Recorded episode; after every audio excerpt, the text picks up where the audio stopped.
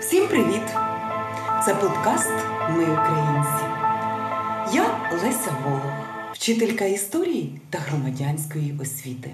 Сьогодні поговоримо про те, що змінилося за останні півтора року, і чи важливо дивитися у майбутнє. Для мене особисто війна перевернула все моє життя, як і життя кожного українця. Це момент прозріння того, що час настав час думати не лише про себе, а ще й більше цінувати рідних і близьких. Я почала частіше говорити їм, наскільки цінними вони є для мене, казати, що люблю, і дякувати, обіймати і цілувати, турбуватися і пробачати. Війна апріорі кардинально змінила щоденний ритм життя моєї сім'ї. Кожен завжди мусить бути на поготові. Техніка має бути заряджена. Треба турбуватися про запас пального, води та їжі, бути готовим. Війна навчила мене жити тут і тепер. Я по-справжньому стала відчувати смак їжі, щиро тішитися купівлі нової вишиванки. Життя не закінчилось, просто зараз воно інше. Що ж найбільше змінилося у моїй роботі? Я зрозуміла, сидіти і плакати чи переживати не мій варіант. Потрібно робити свою роботу ще краще, приділяти більше часу професійним обов'язкам. А саме я почала розробляти уроки з теми російсько-української війни. Беру інтерв'ю та пишу реальні історії про окупацію Чернігівщини.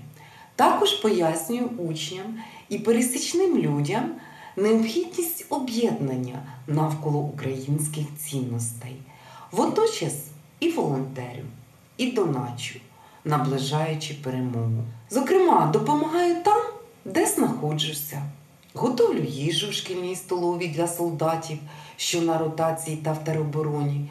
Роблю окопні свічки та маскувальні сітки разом з своїми учнями. Адже нині це час змін.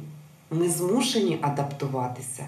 Це нові можливості стати кращими для своїх вихованців, оптимізувати роботу, створювати щось нове, актуальне.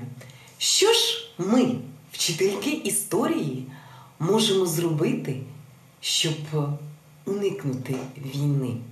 Війна триває не лише на фронті, як ми бачимо, але й поза ним, у наших розмовах та щоденній роботі. Ми, вчительки історії, вирішили за жодних обставин не уникати теми війни, але й не нав'язувати її учням. Наразі наш пріоритет це запитання здобувачів освіти. Нам важливо почути, що саме їх цікавить, і обговорювати ці теми з ними. Як тільки відновилося навчання після початку повномасштабного вторгнення Росії на Україну, мене мій учень 8 класу запитав: Леся Володимирівна, хто такий Степан Бандера? Чому расисти переконані, що зараз він живе в Україні? І я почала розповідати і розповідати, чому ж вони так думають. І учні уважно слухали. На мій подив, навіть після уроку на перерві, задаючи чергові запитання. Тому потрібно казати правду, називати речі своїми іменами. Наприклад, кажемо, що це російсько-українська війна, аби наголосити на тому, що її розпочала Росія не 24 лютого, а у 2014 році. Не забуваємо і про науковий підхід. Водночас намагаюся пояснити інформацію своїм учням згідно з віком, адже навчання дітей під час війни це і психологічна підтримка. Всі ми зараз перебуваємо у стані стресу. І спілкування, і відволікання уваги від тривожних новин це зараз дуже важливо. У ці часи ми, вчителі історії, точно усвідомлюємо, що знання це не просто важливо. Знання це сила. Сила це перемога. А перемога це наше майбутнє. Наше майбутнє це Україна. Вільна, сильна, мирна, квітуча, розумна і, що дуже важливо, освічена. Хочу сказати, що зараз багато моїх вихованців навчаються на сімейній формі навчання. І що ж мені відомо про це, як українських учнів прийняли в Європі? Війна навчила мене ще більше пишатися тим, що я українка. Моя донька короткий час знаходилася на території іншої держави Сполученого Королівства Великої Британії. Два місяці там відвідувала State Business School. Оскільки дистанційне навчання в українській школі не аргумент був для місцевої влади. Тут вимагали учне відвідування в місцевій школі. Задоволена донька була тим, що при оформленні до школи призначили зустріч із директором. Він провів ем, для неї екскурсію кампусом, класами, внутрішніми приміщеннями.